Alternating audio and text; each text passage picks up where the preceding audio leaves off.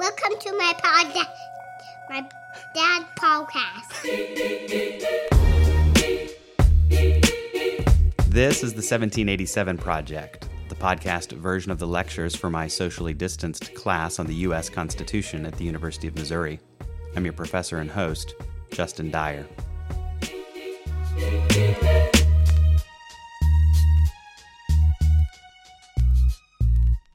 In her opinion for U.S. versus Virginia about whether an all male admissions policy at the Virginia Military Institute violated the 14th Amendment's Equal Protection Clause, Justice Ginsburg made this observation. She wrote The heightened review standard our precedent establishes does not make sex a prescribed classification. Supposed inherent differences are no longer accepted as a ground for race or national origin classification. And then she cited Loving versus Virginia from 1967 case that struck down laws against interracial marriage. And then she said, physical differences between men and women, however, are enduring. The two sexes are not fungible. A community made up exclusively of one is different than a community composed of both. That last part was a direct quote from another case from the 1940s about all male juries. Responding to the argument that an all male jury would be representative of the community, the court observed that an all male jury would be different and less representative of the community than a jury made up of men and women together. And the same, of course, could be said of an all female jury. Men and women are not fungible or interchangeable, they're different. And a community made up exclusively of men is different than a community made up exclusively of women. But different in what way exactly? And in what way are those differences relevant to constitutional law? Justice Ginsburg notes that there are physical differences between men and women, but then she goes on to conclude that those physical differences don't justify excluding women from the educational opportunities at the Virginia Military Institute. And so it begs the question in what areas of law would those physical differences justify treating people differently on account of their sex? Couple of examples that probably would have come to mind in the 1990s would have been sex segregated public restrooms, exclusion of females from certain units or position in the U.S. military and even from the military draft, and the federal definition of marriage passed by Congress in the Defense of Marriage Act in 1996, the same year as Ginsburg's opinion in U.S. versus Virginia. All of those examples are politically contested and fraught today, particularly as the debate has turned not just to sex, but to sexual orientation and gender identity. In that same year, when the court decided the case of U.S. versus Virginia and President Clinton signed the Federal Defense of Marriage Act, the Supreme Court also heard a case called Romer versus Evans. The background was this some cities in Colorado passed ordinances that barred discrimination on the basis of sexual orientation in housing and employment and in public accommodations. Sexual orientation here, as it was defined by one of the statutes, meant one's, quote, choice of sexual partners. Voters in Colorado then amended the state constitution to say this Neither the state of Colorado, through any of its branches or departments, nor any of its agencies, political subdivisions, municipalities, or school districts, shall enact, adopt, or enforce any statute, regulation, ordinance, or policy whereby homosexual, lesbian, or bisexual orientation, conduct, practices, or relationships shall constitute or otherwise be the basis of or entitle any person or class of persons to have or claim any minority status, quota preferences, protected status, or claim of discrimination. The question for the court was whether this state constitutional amendment violated the 14th Amendment's Equal Protection Clause. Was the state's constitution unconstitutional? Like other equal protection cases, one of the important initial questions was what standard of review would be used to evaluate the claim. Justice Ginsburg brought up just this question during oral arguments when she asked the Solicitor General of Colorado, Timothy Tymkovich, now the Chief Judge on the Tenth Circuit Court of Appeals, what the right standard of review would be for this case and how it would compare to a state law that barred local governments from passing ordinances giving women the right to vote. The same year that Amendment 2 was enacted. Tymkovich, I was trying to think of something comparable to this, and what occurred to me is that this political means of going at the local level first is familiar in American politics. In fact, it was the way that the suffragists worked when they were unable to achieve the vote statewide, they did it on a city's first approach. And I take it from what you are arguing that if there had been a referendum that said no local ordi- ord- ordinance can give women the vote, that that would have been constitutional.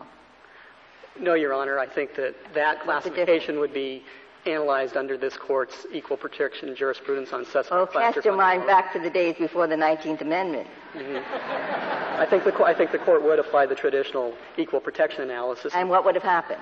they would have determined whether or not there was a fundamental right to vote that had been impinged on, or whether But there was no right to vote for or, women. right, or under the 14th Amendment, or whether women were a suspect class entitled to some heightened scrutiny in the circumstances. And if they weren't, If they weren't, the court would, in, Then it would would enact a rational basis type of review. yes, and that's what you're urging here. We're urging, yes, we're urging for this classification that the court engage in a rational basis type of review. No court has found homosexual orientation co- or conduct to be a suspect classification. Therefore, the traditional equal protection model should be applied in this case. In the end, the court agreed with Tymkovich's argument that this should be looked at under a rational basis review standard. Sexual orientation or identity was not a suspect classification, according to the court, and so it didn't demand a strict scrutiny. Nonetheless, in an opinion written by Justice Kennedy, the court concluded that this new constitutional amendment lacked a rational relationship to any legitimate state interest. It failed even under a rational basis review. Justice Kennedy was then the author of a series of opinions we discussed back in episode 11 that led first to the repeal of state laws against consensual sodomy between adults and then to the recognition nationally of same sex marriage. That latter case was Obergefell versus Hodges in 2015. With those precedents and those cases in the background, then, the court heard a consolidated case last summer about people who had been fired from their jobs either for being gay or for being transgender. In one case, a man was fired for playing in a gay recreational softball league, another for coming out to his employer, and a third for changing the public presentation of his gender from masculine to feminine. The case was called Bostock versus Clayton County, Georgia, and it wasn't a constitutional case involving the Equal Protection Clause, but was rather a statutory case about the Civil Rights Act of 1964. Title VII of the Civil Rights Act makes it illegal for an employer to discriminate based on race, color, religion, sex, or national origin. And what the court said in this case, in an opinion written by Neil Gorsuch, was twofold. First, the word sex in the 1964 Civil Rights Act refers to, quote, biological differences between males and females, presumably those same physical differences between men and women that Justice Ginsburg made reference to back in 1996. But second, that discrimination on the basis of sexual orientation or gender identity is tantamount to sex discrimination. As Gorsuch wrote, an employer who fires an individual for being homosexual or transgender fires that person for traits or actions it would not have questioned in members of a different sex. Sex plays a necessary and undisguisable role in the decision, exactly what Title VII forbids. That decision came over the dissents of Justices Alito, Thomas, and Kavanaugh. In his dissent, Justice Alito said that, quote, discrimination because of sex means discrimination because the person in question is biologically male or biologically female, not because that person is sexually attracted to members of the same sex or identifies as a member of a particular gender. The fault lines on the court mirror, in some ways, the fault lines in our culture at large right now.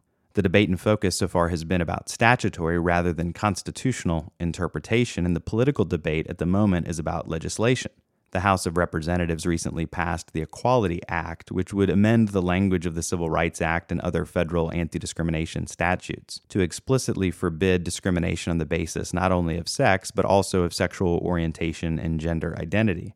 It would make explicit in the law the interpretation of sex discrimination put forward by the court in Bostock. And to connect the Equality Act to another theme from our class, as passed by the House, it contains a section that would make the Religious Freedom Restoration Act inapplicable to claims of discrimination. There would be no religious exemptions from the generally applicable terms of the Equality Act. And that all takes us back to politics. This is a political science class, not a law class, and so we've tried to understand constitutional law not from the perspective of a litigator seeking to win a case, but from the perspective of students of politics, interested in the question of why things are the way they are. How did we get here? We've really only scratched the surface on that question, and I hope that you'll take away from this course a deeper knowledge of our Constitution, both the document and the actual small c Constitution of our government as it's developed over time as well as a curiosity about the bigger questions that are always part of the project of constitutional self government that began in a unique way for us in the summer of 1787. Thank you.